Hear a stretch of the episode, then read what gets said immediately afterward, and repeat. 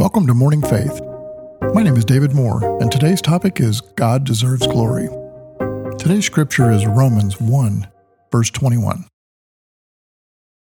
For although they knew God, they neither glorified him as God nor gave thanks to him. But their thinking became futile, and their foolish hearts were darkened. Many of us go through life knowing who God is, but believe that it's enough, and that is all that God expects of us.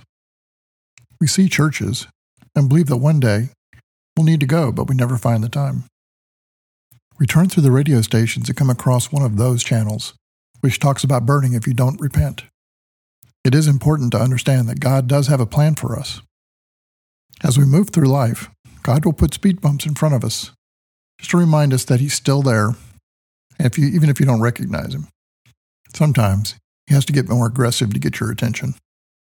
However, God is patient and He'll wait for you to come around. What does that mean? God wants to have a relationship with each one of us, so much so that He gave His Son to die for you so that you can be close to Him through Jesus Christ. God doesn't want to be close to sin. Jesus removes the sin as a filter so you can talk to God the Father through Jesus Christ. God doesn't want to just be somebody that you know about. He wants to be involved and help you through the pitfalls of life. He wants you to succeed, but to do that, you'll need to take the time to understand Him in all His glory and lean on Him. Once you let Him lead and include Him on your choices, you'll see things smooth out in your life.